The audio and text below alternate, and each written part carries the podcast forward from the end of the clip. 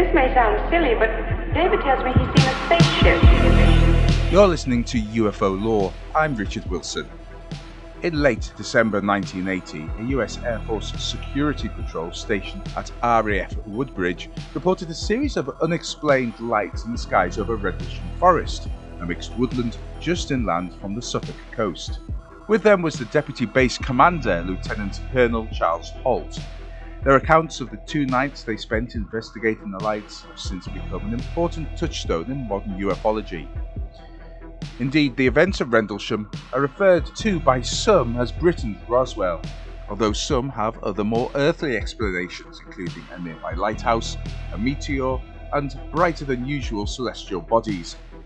In this episode of UFO Lore, Dr. David Clarke talks to two people with a unique connection to those events 40 years ago John Burroughs and Jenny Randles. John was there that Boxing Day night and is one of the key witnesses to the Rendlesham puzzle.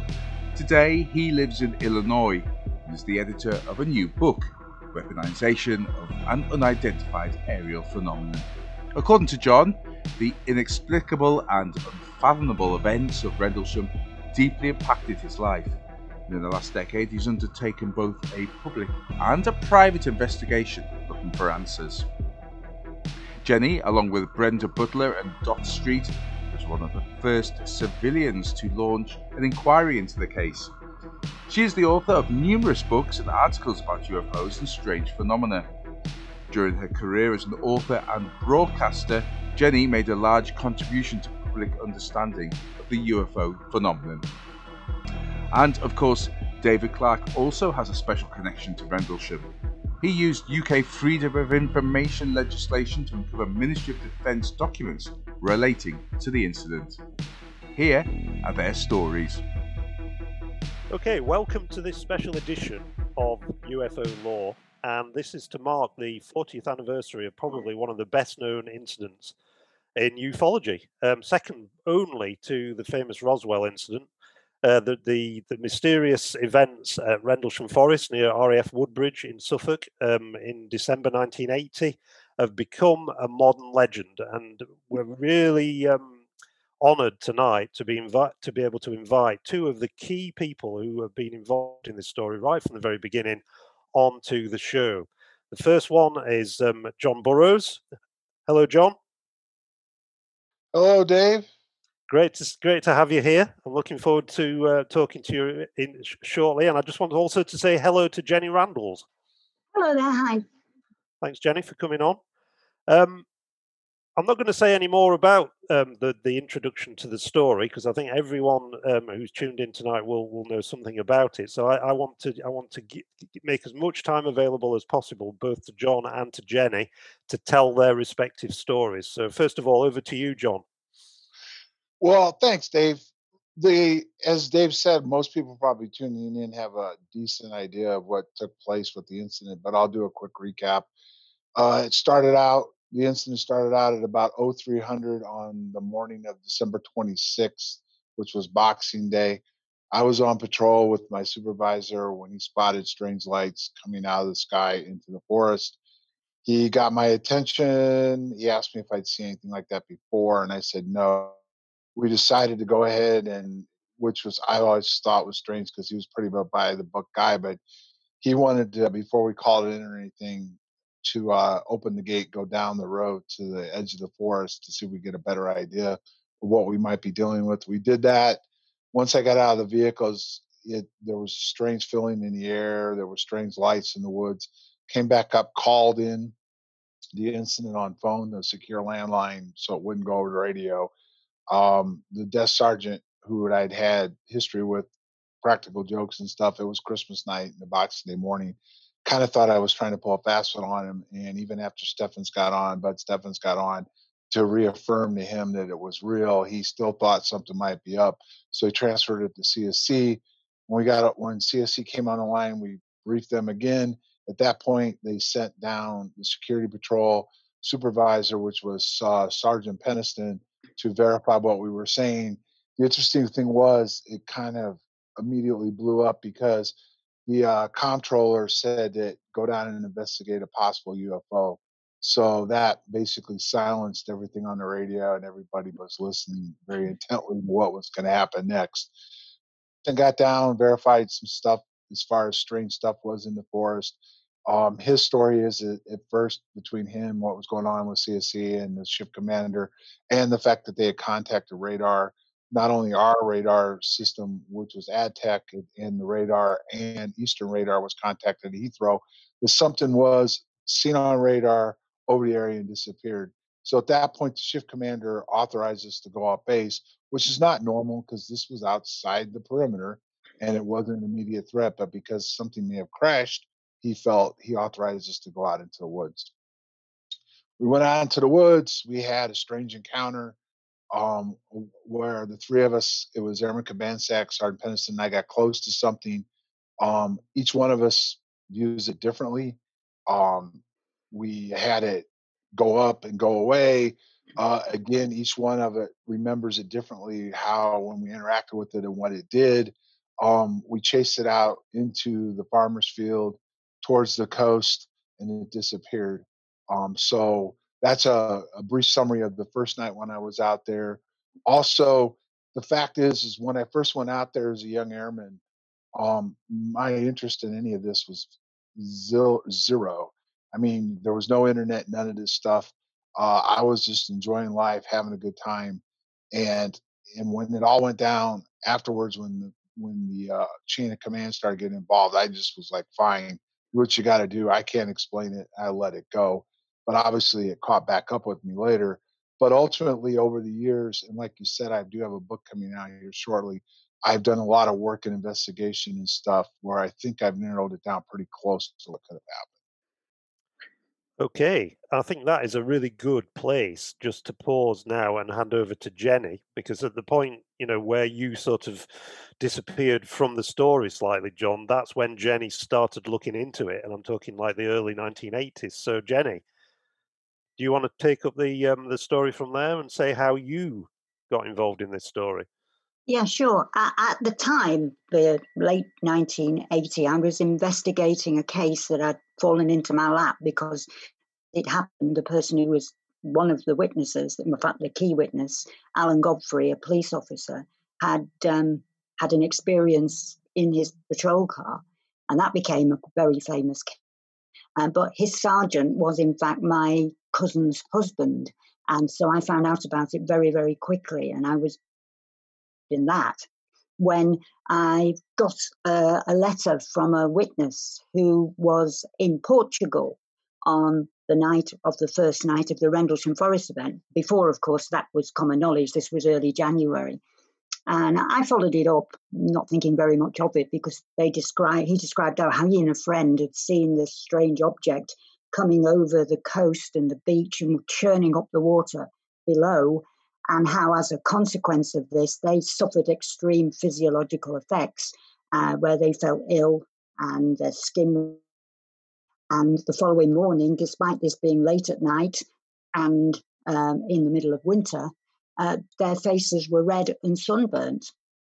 So I was investigating that case without being aware that other events had happened on that particular night.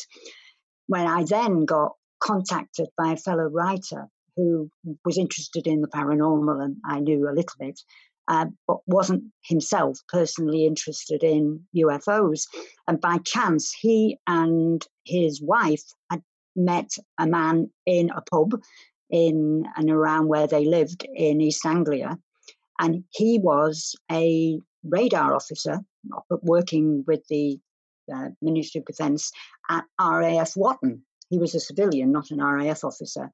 And he had had an experience where he was working, and uh, they were contacted by people from the government saying, We've got all this kerfuffle going on in one of the US Air Force bases down in Suffolk. Uh, they're seeing strange things in the, in the forest, or, uh, objects in the sky. What have you got on radar? And um, he was asked to submit information as to what he saw. He personally did not see anything on radar at that time, but it then became obvious as they all started discussing this and trying to figure out what was going on that there had already been a previous incident um, shortly before, earlier that Christmas weekend, uh, when they had tracked something on radar. which was coming in off the coast. And one of his fellow officers described this and passed all this information on downstream to the Ministry of Defence. And before they knew where they were, um, both the MOD and the US Air Force got interested in this and wanted to come and access all their material and try and figure out what it was that was going on because they said some big incident had occurred in the forest. And he was able to relate bits and pieces of information about what supposedly happened. He, for instance, described the fact that a t- live tape recording had been made. This is the end of January, beginning of February 1981, long before that was acknowledged.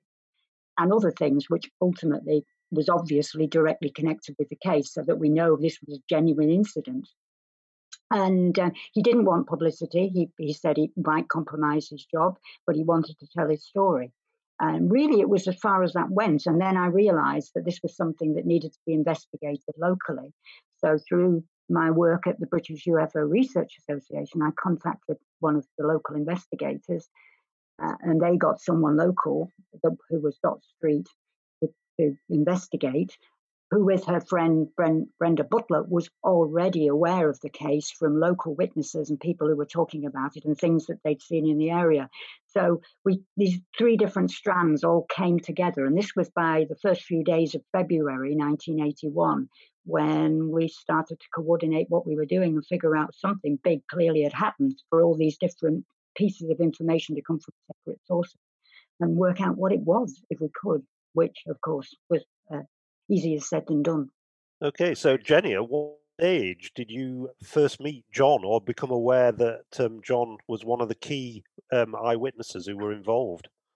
Um, well, I personally didn't actually get to Rendlesham Forest for quite a while. It was probably about 18 months before I got down there. Uh, most, of, most of the investigation in the early days was done by uh, Brenda and Dot. My job was trying to get information out from the sources that I had contact with at the Ministry of Defence. Because, of course, at that time there was no freedom of information, and getting information out of the MOD about UFO cases was extremely difficult. So I sent a series of letters to and forth to them, um, and I used the people I knew who had contacts with the Ministry of Defence, uh, trying to figure out a way to find out what they knew. And it was a, a brick wall for quite some time and it was really only towards the end of um, 1982 when uh, bits and pieces of information started to filter out. And I understood it was clear that they knew something had happened, but they didn't actually confirm that to me in writing until um, the early part of 1983. And once I had that written information from them confirming that an incident had and that it was unexplained. They made that very clear in the letter that they sent to me. And, and everything sort of clicked into place because now we had that information to go on and try and press government sources and people who might be able to open corridors and get through the veil of secrecy, which at that time the Ministry of Defence was. And of course, most of the UFO community at that point in Britain certainly didn't believe anything had happened because there were no stories, there bits and pieces of information that had gone into the media, but it was unproven. And most of the witnesses, of course, were not talking about it. Even the civilian ones were pretty um, wary of going public with what things had happened to them. And Brenda and Dot were finding various people like that. And I was talking to them as well. And we were trying to coordinate a way, trying to persuade the UFO community really to take this whole thing seriously because they thought we were crackpots, frankly. They thought that we were making something out of absolutely nothing and that this was just yet another tall tale being spun probably by airmen who were drunk because it was Christmas and um, don't believe a word of it. Prove it, more or less, they said to us before they would take it seriously. And that didn't really happen until just a few weeks before the story broke publicly uh, on the front page of the News of the World in the autumn of 1983. Okay, thanks, Jenny. John, c- c- do you remember that period? Do you remember the um, the story breaking in the news at the time? And uh, can you tell us something about um, about that? What you remember about it? Sure. Um, completely caught off guard. Uh, I can't remember whether it was Jenny or Dot or even Brenda Butler. It might probably was Dot just because I guess she ran up horrific uh, phone bills. Started to try to call where I lived. I had a group Ray Boeche uh, try to contact me. I had um, Greenwood. Several people were. My phone was ringing off the hook all of a sudden because I had no idea any of this had happened. And then the big call came in from CNN, and that's when everything got really interesting because Chuck DeCaro was on the phone, was coming to Phoenix, was going to meet with me no matter what. I was kind of like, uh, I'm not talking to you any differently than anybody else. But I, because it was CNN, I had to notify the Air Force, which ended up being public affairs. Public affairs was notified. You should have seen their eyes roll at me when I first told them um, that afternoon when I went in and tried to let them know what was going on. So I left, went to work. Nothing was said. Next morning, nothing was said. I came back to go to work the next afternoon, and I got pulled off of uh, arming up and taken down the hallway with my flight chief going, What did I just get into? Because the Pentagon's on the phone wanting to talk to me. The commander's up there, they won't tell him anything. Went in into the secure area, went on a secure line. The commander, I had to ask him to leave. On the line was, uh, uh, I think he was a two star from the Pentagon. And then a guy that was involved in the whole thing by the name of Captain Graham. He had actually got into public affairs. And I got a really interesting briefing from him that I can't really say a lot about other than what they told me was simply this that that I had to speak with DeCaro, and I kind of tried to get out of it. The general reminded me who he was and said I had to meet with him off base in civilian clothes to confirm an incident took place, but to not um, say anything more other than than the Halt memo itself, which I had no idea what it was. And then I was also back briefed on a guy by the name of Larry Warren, who was running his mouth about stuff. Um, you know, they claimed it wasn't true. Graham tried to reinforce that to me, and I'm like, I have no idea what Larry Warren's saying. I have no idea what's in the memo. Again, I would just like to not do this, but I, I was forced to meet with DeCaro. Um, when I saw the memo, it was full of errors. All I told DeCaro was, yeah, something happened. This is not a true story. The memo itself is not factual on what really took place. I really don't want to talk to you anymore. And he was nice enough to to let me um, go. He actually said, fine, you know, and there was only a brief summary of some of us that he contacted that wouldn't go on camera. But that led to me getting sent overseas to Korea, which at the time I didn't know, but I was at Osan.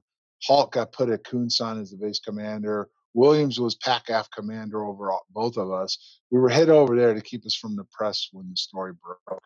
So that kind of uh, killed the story as far as three of people that you know had a lot more to say couldn't be accessed because DeCaro tried to get back to all three of us over there and he couldn't get a visa. But one of the most interesting things was, it sticks with me to this day, was that CNN was initially told that it was a disgruntled airman that was talking about an incident, some of the stuff that took place, and they thought it was me. So that always stuck with me based off of it was really Larry Warren who was the one that was spewing out stuff about the incident, but they were concerned enough to try to credit the incident and they thought it was me talking about it. So I always found that kind of interesting, you know, as far as that I wasn't saying a word. I kept my mouth shut the whole time. Mm. And then the news of the world broke and everything changed for me from that point going forward. No, it's it's interesting that you mentioned the uh, the, the Colonel Halt's memo because that is obviously the um, the story that the news of the world ran with, and that is all they had at that time. And it's interesting that you're saying that when you first read that, you you immediately realised it was full of errors. I mean, that's always puzzled me. Why do you think it, it was full of errors? Why did he get the dates and times so wrong? As you know, you were part of the weaponization of an unidentified aerial phenomena.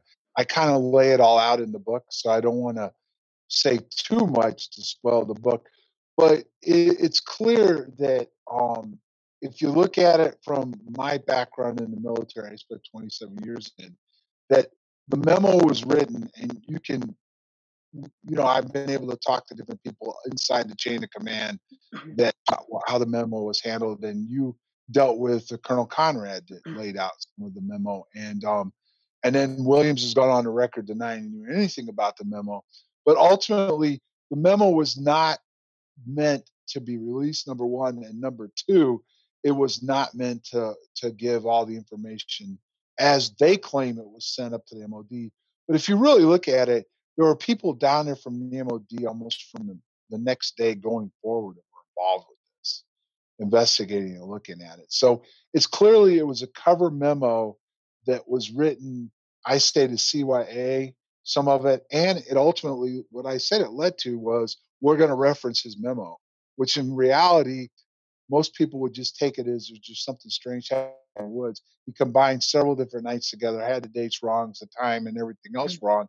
And it and at that time frame when it first came out, there's no way to do a lot of research into it.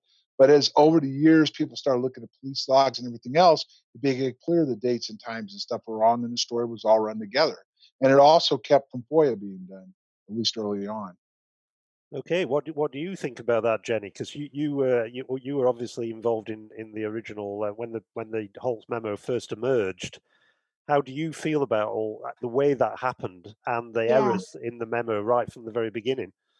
Well, what was interesting was that when I first got told by the MOD, which came out of the blue in April 1983, so about six months before the story broke in the news of the world, um, that the incident had happened and it was real.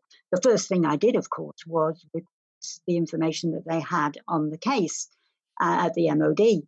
And there was a protracted silence.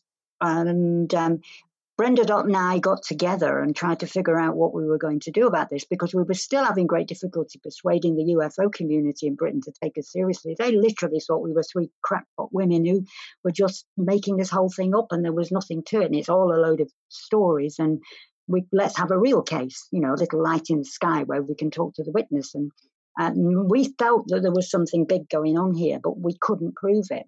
So what we did do was we actually went to London together and unannounced, we actually went to the Ministry of Defence main building in, in Whitehall.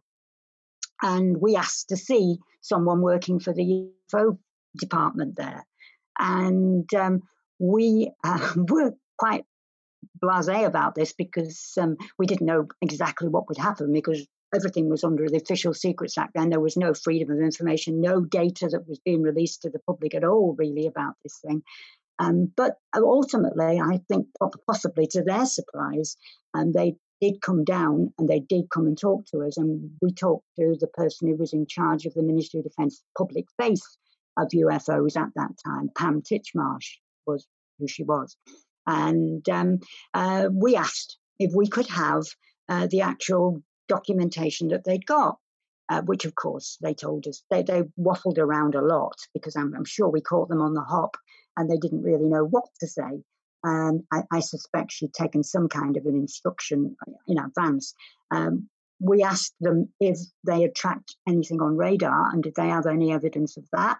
And um, she mentioned that um, by chance it had been, discussed as part of an exercise in training officers, this particular case, to show a case where radar tapes were accessed to see if there was anything tracked, but as it turned out, it was negative, and that's usually what happens. She said we never find any actual evidence to back it up, and that happened here. Um, so we went away really with nothing but the fact that we had caught the MOD on the hop. And we can look back at that now because, of course, thanks to you, Dave, with the way that the data has been released over the last 10, 20 years, you can see the trail of evidence as to what happened next and how she went away and tried to figure out how they were going to get out of this hole that they were in, knowing that we now knew things that they didn't. And I, of course, told them about the fact that I had spoken to a radar officer and they didn't know about this radar officer because it was a person who'd never gone public and discussed it. And to this day, that person has not gone public. It's not any of the witnesses who've talked about radar to anybody. A lot of people think it is, but it isn't. Um, I've kept his confidentiality as I promised I would do. I've spoken to him more, more recently than that, and I know where he is now. But um, he still does not want to talk openly about it. And um, uh, she was trying to figure out whether or not they could tell us anything. And you can see from the trail of data there that they became very, very close to actually releasing the uh, Halt memo to me at that point. But um, the, the paper trail says things to the effect of witness may well have to go right up to the Minister of Defence to make that kind of decision because, you know, but hey, how about trying to figure out, if you can, who this person is and this radar evidence? Is there any way you can actually find out who this is and what they know and what they saw uh, without us compromising our own position on this case, which was effectively nothing happened?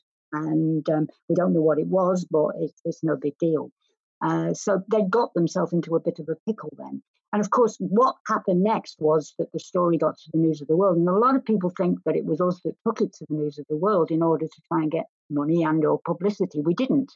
Um, we actually took what we knew to the uh, Bufora conference that was being held um, a few days after we went to the Ministry of Defence, at which Dr. J. Allen Hynek was lecturing.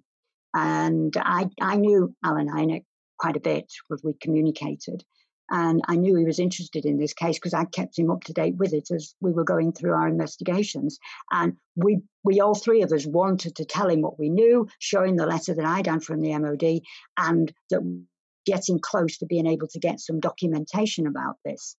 And so what we did was we had a briefing with Allen and several other leading UFO researchers, but we deliberately organized it for after the conference had ended that night. So it actually happened at about two or three o'clock in the morning in order to avoid any of the journalists who were at the event listening in. But some word must have got out from somebody who was there. I still to this day don't know who actually told them because the News of the World found out about it and started pestering us. Now, we didn't still want to do this. We didn't want to go anywhere near the media because we thought a tabloid newspaper like that would be a disaster. But ultimately, it got out of our control when so many people were involved, and other newspapers started sniffing around. And somebody was obviously talking. I don't, I still don't know who.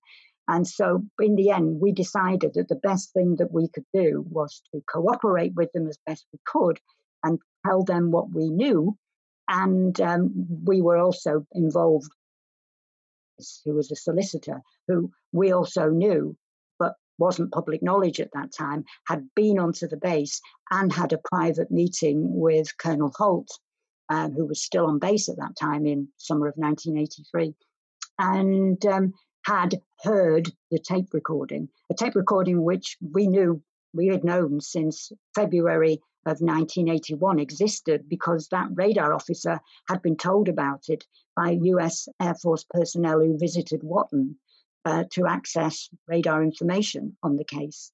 Uh, so it, all these pieces were slotting together, um, where we we cooperated to the extent that we could, and there were other people involved in the case who cooperated with the News of the World. So it's not actually true that all they had was uh, the Halt memo, because um, although, yes, they did have a copy of that, well, wasn't public knowledge then. Um, they also had uh, the tape recording. They heard that before anybody else did, because that was on base at that time. And uh, Harry Harris had heard that uh, tape recording. Brenda Dot and I hadn't. We had not at that stage. We were not in the loop of that. But we agreed to go with them for the simple reason that it meant that we could then get the money from the News of the World by cooperating with a story that was going to happen anyway. it was out of our control, and use that to go to America, which we could have otherwise never afforded, and do digging into it. So Dot and I used what money we were paid by the News of the World, which wasn't a lot, it was uh, a couple of thousand pounds, but it was enough for us to be able to afford to go to America and we went over there. She went uh, talking to witnesses in New England. I went and stayed with Allen and Mimi Hynek, accessed all their data, shared with them everything we knew. And then I went on a road trip across America with them and ultimately went across to um, the home of the uh, Colorado project, that where the um, investigation into UFOs, which ultimately closed down Project Blue Book, took place, and talked to some of the scientists there and filled them in on what we knew about this case. And this was, of course, in, in about November of 1983. Uh, so before any of the witnesses were really talking. Um, and um, uh, we got the information, the information that we got from that, we used to write Sky Crash the following year um, which was a bit of a hodgepodge of information and bits and pieces. And it was too early to really write it. But because of the news of the world, there really wasn't much choice then because they'd already blown the gaff on the case. So um, it, it, it, was like a progress report, but it was only the starting point, and we knew it would open up a lot of floodgates and people would start coming after us. And boy, did it do so because um, we ended up under a great deal of surveillance from that point onwards. And I know that um, forces elsewhere were listening into our phone conversations, uh, were tracking our mail, were doing all kinds of things. At first, I think they suspected, because it was a bit odd that three women were investigating a UFO case, that in those days was pretty unheard of. And they actually suspected, I believe, that we were involved in the women's peace movement that was at that point camped out around the American bases in East Anglia, trying to stop the nuclear weapons, which we, of course, knew because we'd been told by the people involved in the case, but we weren't making public that we knew because we knew it was important that it was kept secret that there were nuclear weapons on Bentwaters. Um, so I think that's the main reason why we got a lot of attention, uh, not because we knew a great deal about the case, but simply because they wanted to know what we knew. But more importantly, I think they suspected that we were aware of the nuclear weapons there and that that was the biggest secret they were trying to protect. Yeah, that is really fascinating, Jenny, because that really does put a context on this. Because people forget about the um, all the, the Greenham Common protests and all, all the um, you know the peace movement that were camped out around some of these bases and you can see this reflected in the documents that were released by the ministry of defense that it wasn't um, it was the case that they, they, were really concerned that this would draw attention to what was going on um, which is it's something that very rarely gets mentioned in the coverage of this um, story. So at what stage did you become aware of john burroughs um, involvement in this then? Because I, I remember reading in one of your books somewhere that did did you not meet him at some point in the late 1980s on one of uh, the trips? Yeah, it was, it was in 87, um, I think. I can't, I can't remember exactly. Yeah. Uh, and I was over in uh, America doing some talks, I think. And um, I vividly remember that um, one late one night, someone came to me. I, I do forget who, but I'm sure John will remember, and said, Would you like to meet one of the witnesses? And uh, we talked for hours, didn't we, uh, about it? And um, well, actually, I can kind of I'll never forget it because it was in Phoenix. You're speaking in the UFO conference. Jim Speiser was the one running it. Larry Warren was also there speaking, and um, I actually went up on stage because I really that's the first time I met Warren. I went up on stage with Warren for a few minutes, and then afterwards, that's when I met with you. We met over by the pool and we talked. You're right. Um, several hours about all the stuff that went on.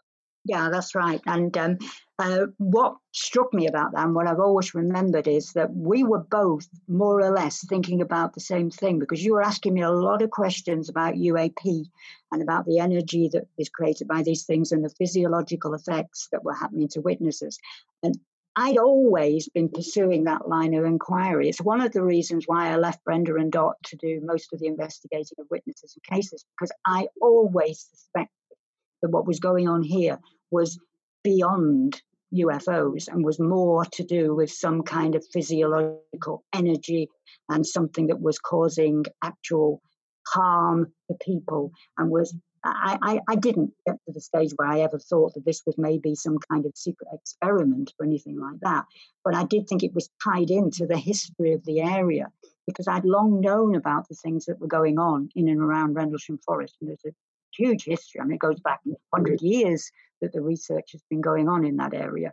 It's pioneered a lot of things. It was the first area where, for instance, um, the uh, the markings on aircraft to give, give them a kind of camouflage was designed. Uh, that was way back in World War One. It's also where radar was pioneered before World War Two, and where but for around there, we would have probably lost World War Two because the, the, the invasion of Britain would have probably happened without it. And so it was a very significant area. And by chance, um, just before the Rendlesham Forest case occurred, um, my my boyfriend at the time, uh, one of his friends um, was aware of my interest in UFOs, and we had a conversation about something that had happened to him. And he said, "This, you know, I I was actually involved in creating the Sizewell nuclear power station, and I worked on the construction crew there."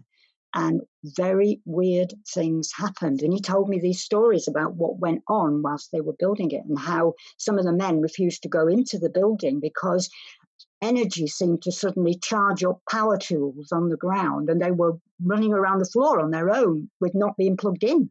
And he said, We just had no idea where this energy was coming from. It was like the air was full of this charged electricity. And it's it, they, they actually thought it was haunted, some of the men. Um, and so he just told me this story. But this was before Rendlesham Forest, before I knew about it, before he knew about it. So there was no direct connection with that. But it had always stuck in my mind that there was this link with experiments and radar and strange things. And um, the more I looked into the case, the side of it I followed the most was like talking to the lighthouse keeper there, who told me about the strange things that he'd seen while he was in the lighthouse on his own. Could see these green glows under the ocean and these little balls which seemed to float up from under the water and into the air and disappear. And we'd had cases, of course, from in and around Rendlesham Forest going back into the um, early 70s, uh, particularly the event that happened um, on Sizewell Beach power station, where a man and his dog saw one of these green balls come out of the sea, head towards them, create all kinds of physiological effects on them, um, made the air smell very, very pungently. I mean, it sounds a bit like a, a ball lightning affair, but it, it, scared the dog to death, and the, the dog ran off. And the, the witness himself was made ill for several weeks and was unable to work for quite some time. So these were all pre-existing the Rendlesham Forest case, and I, I had a feeling that there was some connection between those two things. So that's what I pursued really. I think that's a good opportunity to ask John to sort of tell us now about the impact that he has, the, the, the exposure to whatever it was he saw in the forest has had on him, both in the short and long term.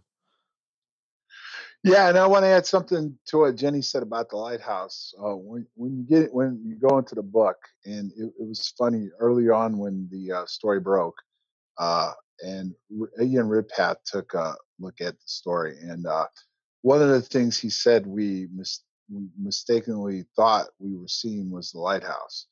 And the interesting thing is, is the lighthouse itself may have played a part in all of this and not the way Ridpath presented it. And it was funny how that kind of kept people from looking at the the lighthouse. But what I can say, and it's in detail in the book, is that when Jenny said they were developing technology there, well, they developed radar, but they actually developed radar because uh, they found out about radar because they were working on the death ray, which led to the radar. And the original radar station was there, and, and I don't know if it's still there today, but it was back in 1980 and they were actually using EM frequencies that they were uh, working on with the original radar, running it up through the beacon in the lighthouse, and it was being beamed inland, and it was causing effects. So the lighthouse itself played a part in the whole thing and what we experienced in the phenomenon itself. But going into my health, right after the incident, I started having issues, um, and they found a heart murmur, and uh, they basically after they found it, I actually was back in the states. I got taken to Wright Pat, which at the time I had no clue about what that really meant, other than it was based where I was stationed at. But that is one of the top research facilities in the world for technology and everything else. And I was tested and everything else. And I was at first the doctor had actually looked at me, thought I had some serious, serious at that very moment heart issues. But after he did um, an echo and some other stuff, he came back and said, You have heart damage and we'll continue to monitor it over the years. So I went off my life. I stayed in the Air Force, um, ended up doing 27 years. Well, in 2010, um, and prior to that, I'd had little issues along the way. But in 2010, at the end of 2010 and 2000 in early 11, I started getting really sick. And the problem was is the um, civilian doctors who were treating me because I was now out of the Air Force and everything it all together. In other words, there were symptoms, there were things going on. What they knew about my heart damage didn't match the symptoms. They were having a lot of issues, so they wanted to um, take a look at my initial testing from the military when it first was found, and just so everybody knows, I'm in the military with no heart issues, no problems, and I have proof of that when I got out in 88 of active duty, I've got the documents to show that that I had heart issues and problems. What came down to it is when the civilian doctors were looking at me, they couldn't figure it out. They wanted to see the initial testing, and it wasn't going to happen. The military denied. They denied access to it. Went through a couple U.S. senators. In fact, the civilian doctors did some stuff to me that I didn't need because it, it ended up being something else but ultimately my records were altered. A lot of it was taken where you couldn't have access to my records. My military records are classified, and um, I mean my medical records are classified. I still don't have access to them to this day. And um, the uh, it basically my DD form 214 was changed. They denied at one point I was in the Air Force when the, when I said I got injured and was hurt. But ultimately, through the work of these United States senators, and that's all in the book and described, the uh, I was able to get the care I needed, along with the fact that all of a sudden the CIA showed up and they got involved in including um, dropping some classified stuff that helped the DoD and the VA figure out what was going on. So I'm still here today because of all that. It's a big deal that went on, a big mess. And like I said, my my medical records are still classified today. And people say, no, you, your records belong to you. No, if you're in something that's classified, they don't. They belong to the United States government. Okay. Um, thanks, John. That that that's really really interesting. One of the things I want I wanted to ask you was, which you alluded to right at the very beginning when you described what had happened to you, is why do you think that the other airmen who were with you at the time have different recollections of what happened? Have you got any ideas as to why that might be? Well, there's several possibilities. I mean, number one is is you know you you cover Project Condign in in the book really well, and it's it's mentioned in other areas too. But the effect of if you have an interaction with the UAP, um, it can affect your perception, everything that goes on. Number one. Number two, several witnesses, and Halt himself claims that we were brought in and um, interrogated, and hypnosis and drugs were used on it, on us. So that could also affect what we remember and how we remember.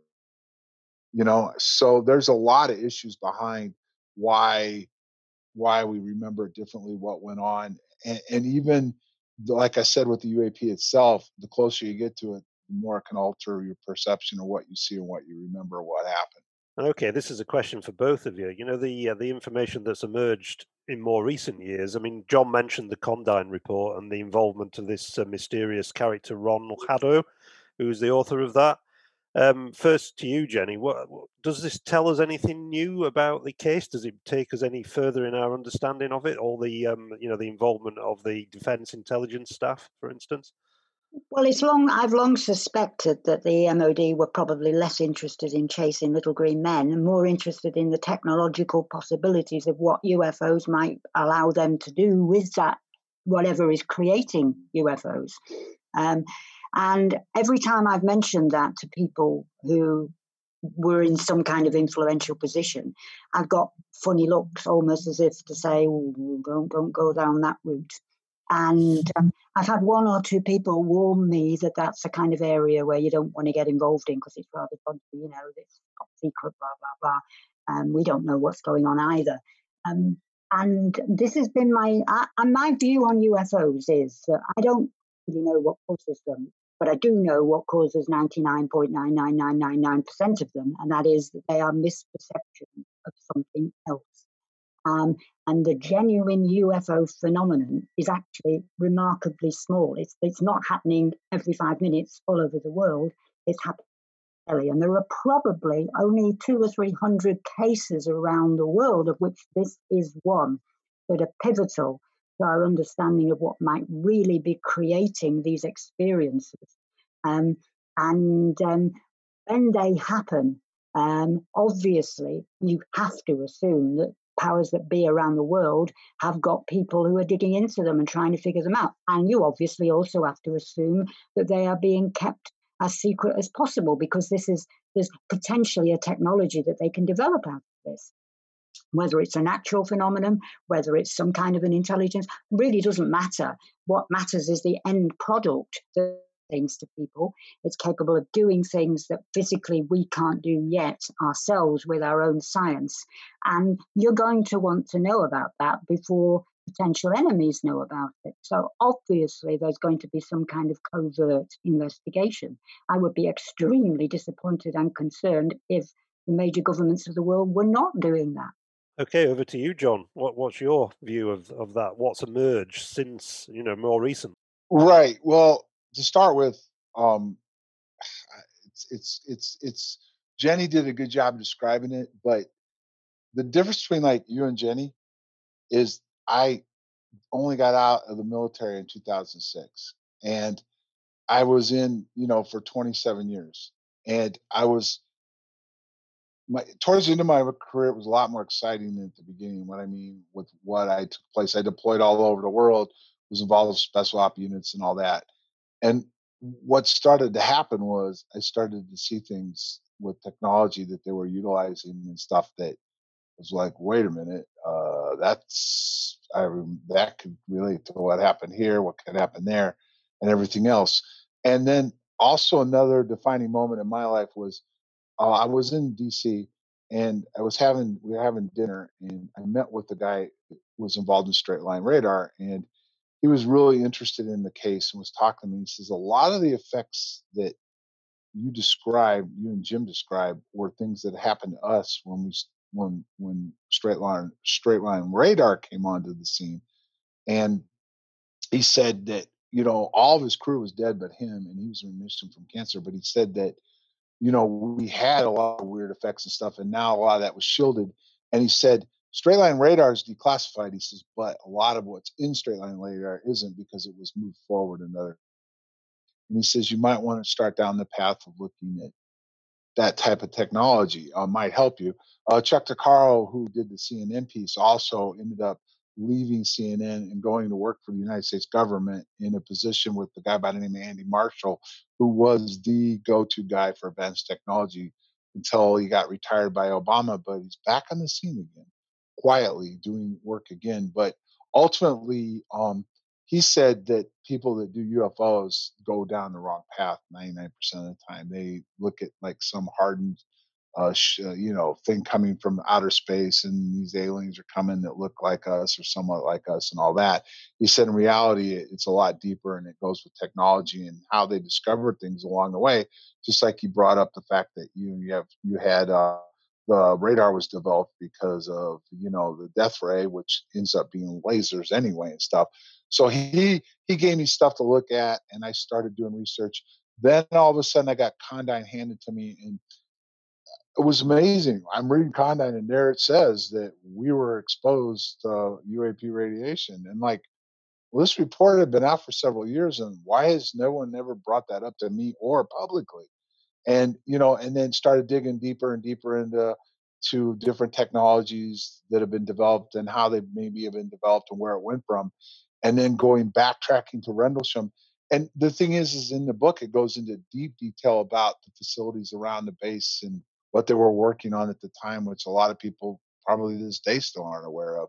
And then you have another factor, which is a guy by the name of Andrew Pike, who was down there working on the study of the UAP and was deep into this. And he told me a couple of things that were very interesting. He said, the fact of the matter is, I'm not proud of this. He says, you know, the tunnels were brought up, how they were utilized. Well, he said they were actually using the tunnels to take EM frequencies and put them through to blast UAP. And he said the actual generators that were involved immediately after the news of the world came out were classified. They were removed from from all documents by Thatcher herself and made unavailable to the general public. So they were studying whatever a UAP is and I'm trying to figure it out to utilize it to which including Condign says we need to continue with this and we need to figure out how we can develop weapons off of it. Okay, so another question to both of you here is how do we move this forward? Are there any is there any method that you can see whereby we might be able to bring more information to the public? Are there are there documents that we can pursue? Are there people who haven't spoken so far who perhaps you know might be able to tell us some more about this? Jenny first. Well, I mean, I think this is a question better answered by those involved. Um, but the reality is, when you've got witnesses experiencing a, the periphery of a phenomenon, which is mostly who we've talked to, i.e., the civilians around it, they've had, uh, they've seen things which, because of social conditioning, that UFOs are what we all think they are from science fiction movies and so on, they then interpret in their own way and trying to distill down from that to actually what happened and what they really saw, especially years later, is all but nigh impossible because you go through so many processes and your own beliefs and ideas and things uh, churn about and change what you recall, and memories are distorted by time anyway. So it's extremely difficult to base it on high witness testimony. I mean, obviously, if there are people who know what actually happened, and I'm sure there are, um, and, there, and, and I do suspect that both the British and the American governments were aware of things happening, at least when prior to when they were happening. I say that for two reasons. We have information, for example, that um, one of the local prisons was told to keep prisoners out of sight on the night when it happened. We also know from uh, a, a, naval officer who was serving on one of the ships, who was happened to be moored off uh, Orford Ness at the time, that uh, they were all told to stay below deck for the night of the incident.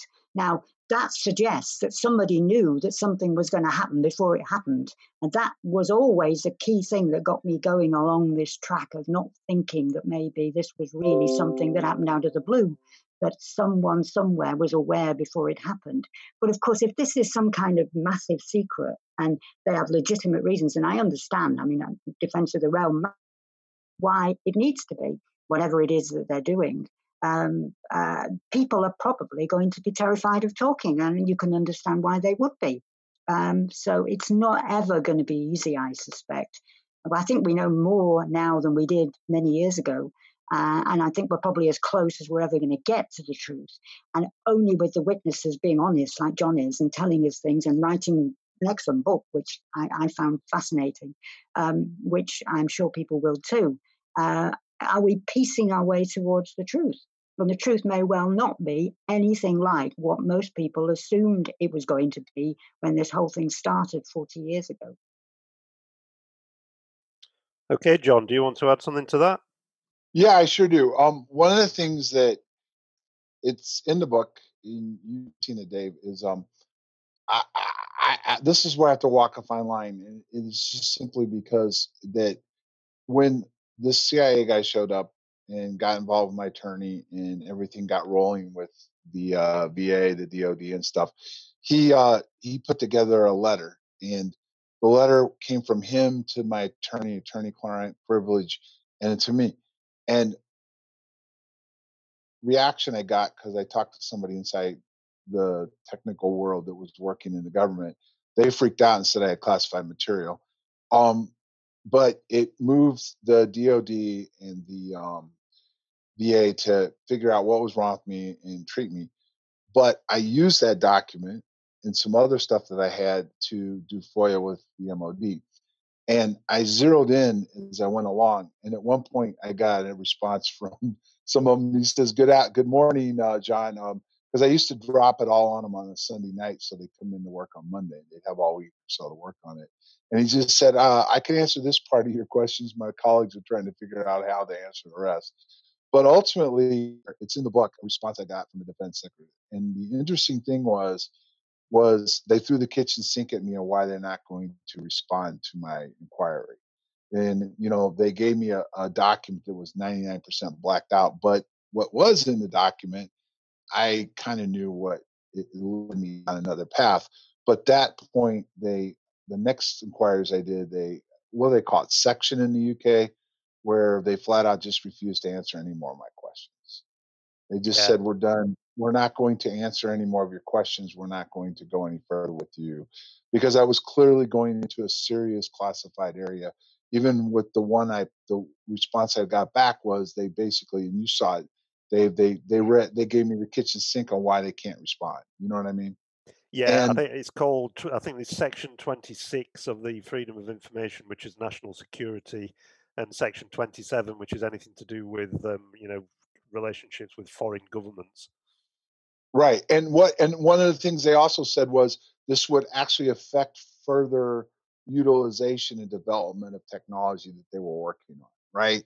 So this whole cover up that they say, you know, there's no defense significance and there's no interest is, is not true. I mean, I've got a document that says it's true. And another interesting thing that we did was we did FOIA with our State Department. Our State Department admitted they were involved in the incident that took place, but they said the documents they had related to the Air Force. So the Air Force had to give permission to release them. So we go to the Air Force. The Air Force denies all documents and says the MOD is the only one that has the documents, which was basically the Halt memo and other stuff that you've uncovered. You know that revolves with Rendlesham, and you talk about it in the book. But ultimately, um, it comes down to what they're working on in defense. And on a couple files, and they refused to comment on that or anything going forward. And then the follow up questions to the document they gave me is when they just said, no more, we're done. We're not going any further with you. And I think they were really concerned and they were trying to figure out how I got this information. You know what I mean? They just didn't understand because it wasn't a typical question response back and forth about what are UFOs. You know what I mean? It's more about how are we developing the technology that we have off of what we know about this stuff. You know what I mean? Yeah, yeah, they are. They are paranoid because I just know from looking at the documents where they're talking about me. And when I first started asking about this, they they seriously thought that someone, presumably Ron Hadder, was leaking information to me about you know the files that had gone missing, etc., etc. So I, I, think they're quite paranoid actually about how people uh, know things. Right, but it's deeper than that. I mean, the bottom line in what Jenny said was we've got to, I think the book helps set it up a lot better. But it even goes forward to today with that New York Times article. The people that were involved with ATIP and all this stuff are some of the same people that were involved with the Cold War stuff back in the 60s, 70s, 80s, the whole run up of UFOs before and release of technology. And what's happened now is simple. These people that I had direct involvement with got to go to some facilities to see some technology and get shown some of this stuff and what was going on are the very people now that are now on the cutting edge of technology. And one of the things I will say, and it's in the book, was the interesting thing was Senator John McCain, before he passed, was involved with me in my settlement. And right after he was in it, and he and it got really intense, and Department of Justice was involved in my settlement, was the fact that um, they then went to him with a bunch of classified documents that got partly declassified on technology and where they want to go with it. You know what I mean? Um, yeah, yeah. Uh, just, just, I mean, just sort of asking you a very blunt question at this point. What, from everything that you've learned over the years, what, what do you believe it was that you saw? Was it something alien, top secret technology, or something that just eludes explanation? I mean, I'm I'm playing devil's advocate here because I think I know what your answer is, but you know, in your own words, what do you think was involved? There definitely is a phenomenon, you know, and you know what, and and and they've now classified it. They've used it as a UAP. Now, the part about that is interesting is is that there's all kinds of explanations why they changed it from UFO to UAP, and even in those files that they when they first said they'd released everything and then they got busted not doing it was they did change it all of a sudden to UAPs. Now, the question is exactly what is it? Um, we've done our best in the book to lay out what it possibly could be based just on declassified documents and advancement of technology. But there, there still is the what if. What, what exactly are we dealing with? It, you know, what Condign said it is. It's in the book. Um, but ultimately, there's no doubt, and I walk away from this, and I think Jenny remembers me talking about this in '88. I felt it was something that we were doing and something that was there. And the the the fact that they wanted to study my DNA and they did all kinds of DNA testing and stuff, and even when they did my surgery, they got my tissue and they sent it off to certain labs, which I have proof that they did, and stuff is they're trying to figure out how it affects the body, how they can develop it, um, and everything else. So, can I tell you exactly what it is? No, but I could tell you there is something there, and it's being used to develop our technology.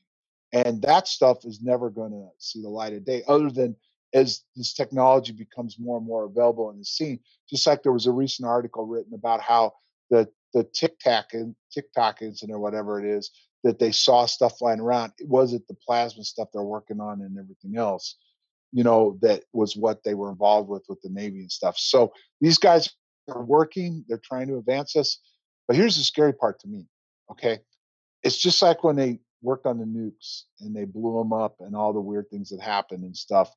And um and the effects it had on the earth and the environment and everything else. Exactly number one, what effects does it has on the human body? Does it have on the earth itself?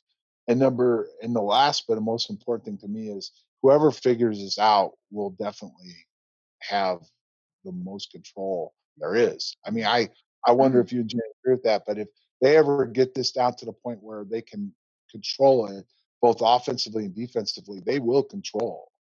They will control everything. Yeah, well, that's quite a sobering thought. Jenny, do you want to add anything to that? Yeah, I think what's interesting is that it's probably not widely realised, but um, it wasn't just the military that started calling them UAP. Uh, the UFO community, certainly in Britain and, and in Europe, has been referring to them by that name since the early 1980s.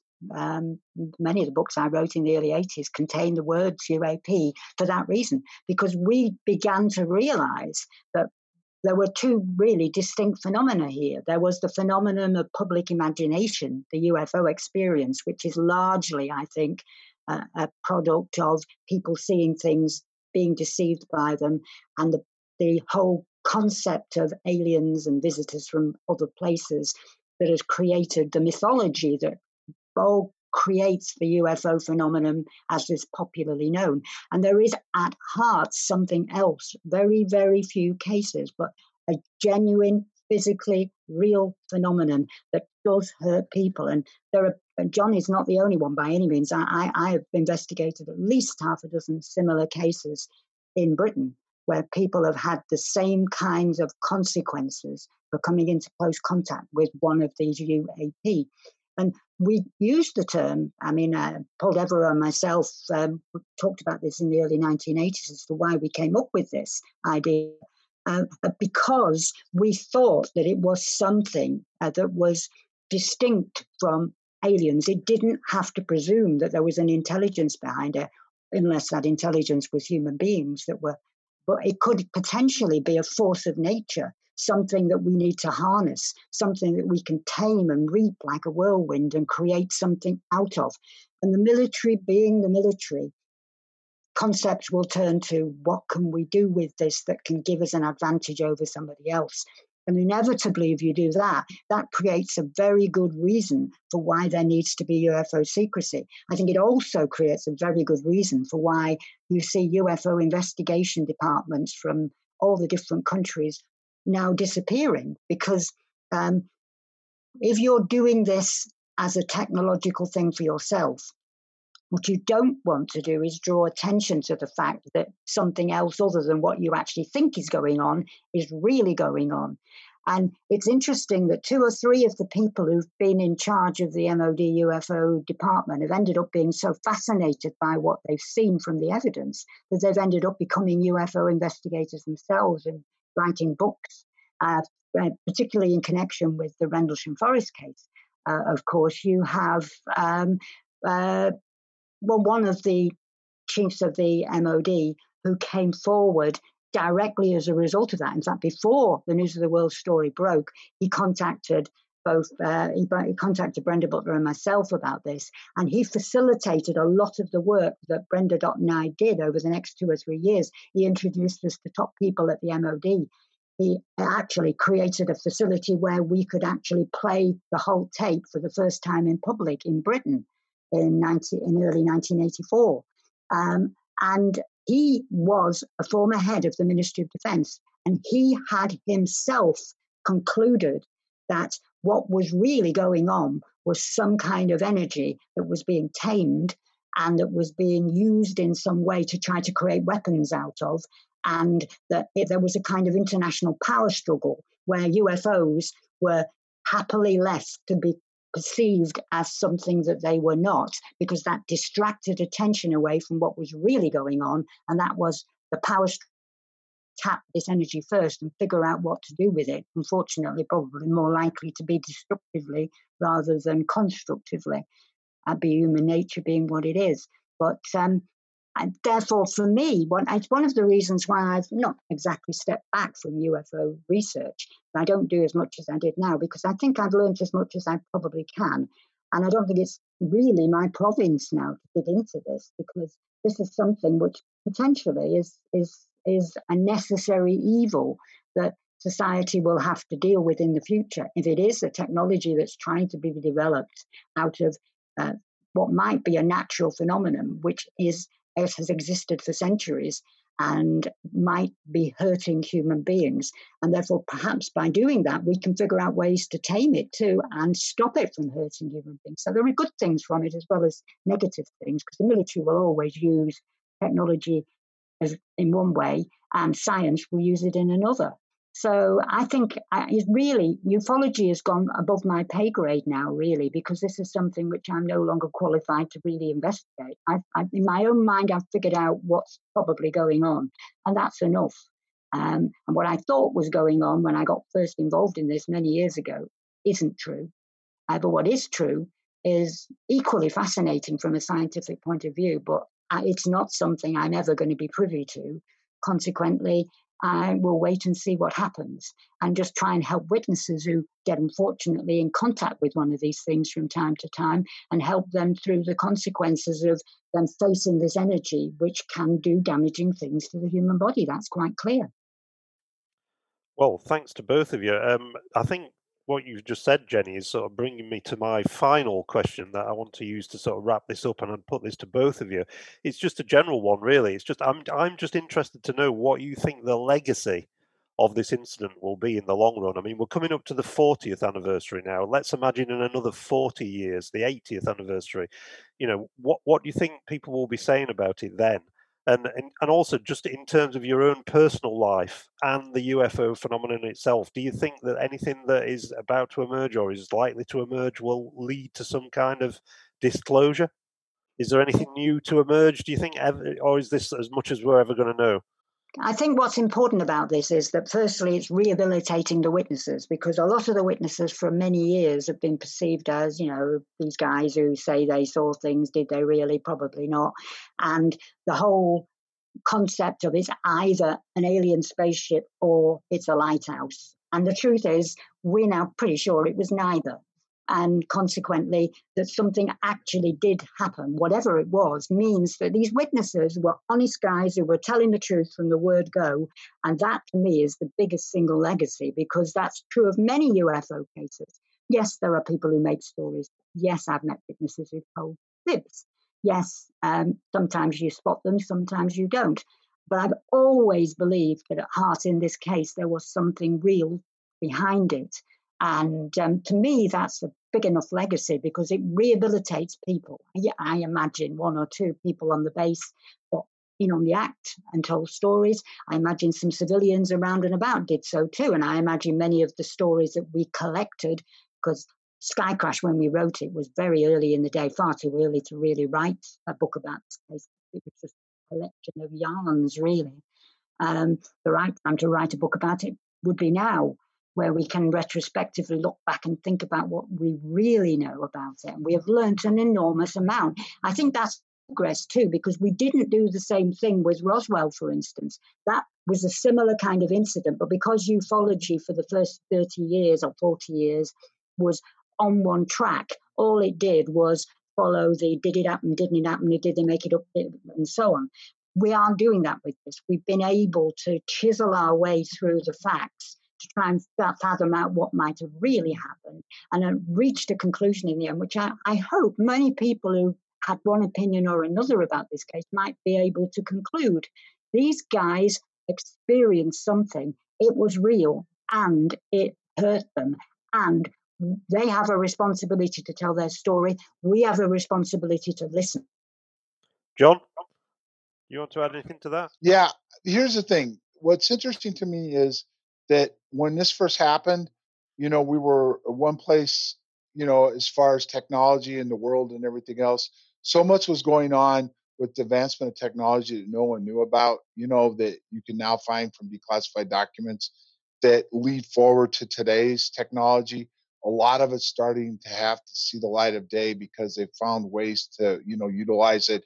Some of the issues, from what I understand, was just the energy, the generation, being able to work on it. Uh, they sometimes had airframes, but then they didn't have the ability to uh, to drive it ever. Uh, you know, one question I think people will be asking this is that um, if um, this happened 40 years ago, technology goes at such speeds now. Uh, isn't whatever they were doing or whatever was happening in 1980 now pretty much like uh, you know the computer the size of a room and um, in a museum rather than anything you could actually use today. I just want to thank both John and Jenny for joining us um, on the 40th anniversary of this uh, immensely fascinating uh, incident that seems to become even more baffling the, the as the years roll by. Uh, I really appreciate appreciate uh, both of them joining us tonight for this special um, UFO Lore podcast, and thank you for listening. As ever, thank you for listening. We've included a link to purchase John's new book about the Rendlesham incident, weaponization of an unidentified aerial phenomenon, in the show notes. If you've enjoyed the past hour, don't forget to like and subscribe on SoundCloud, iTunes, and Spotify. And until the next time, keep watching the skies. Well, this may sound silly, but David tells me he's seen a spaceship.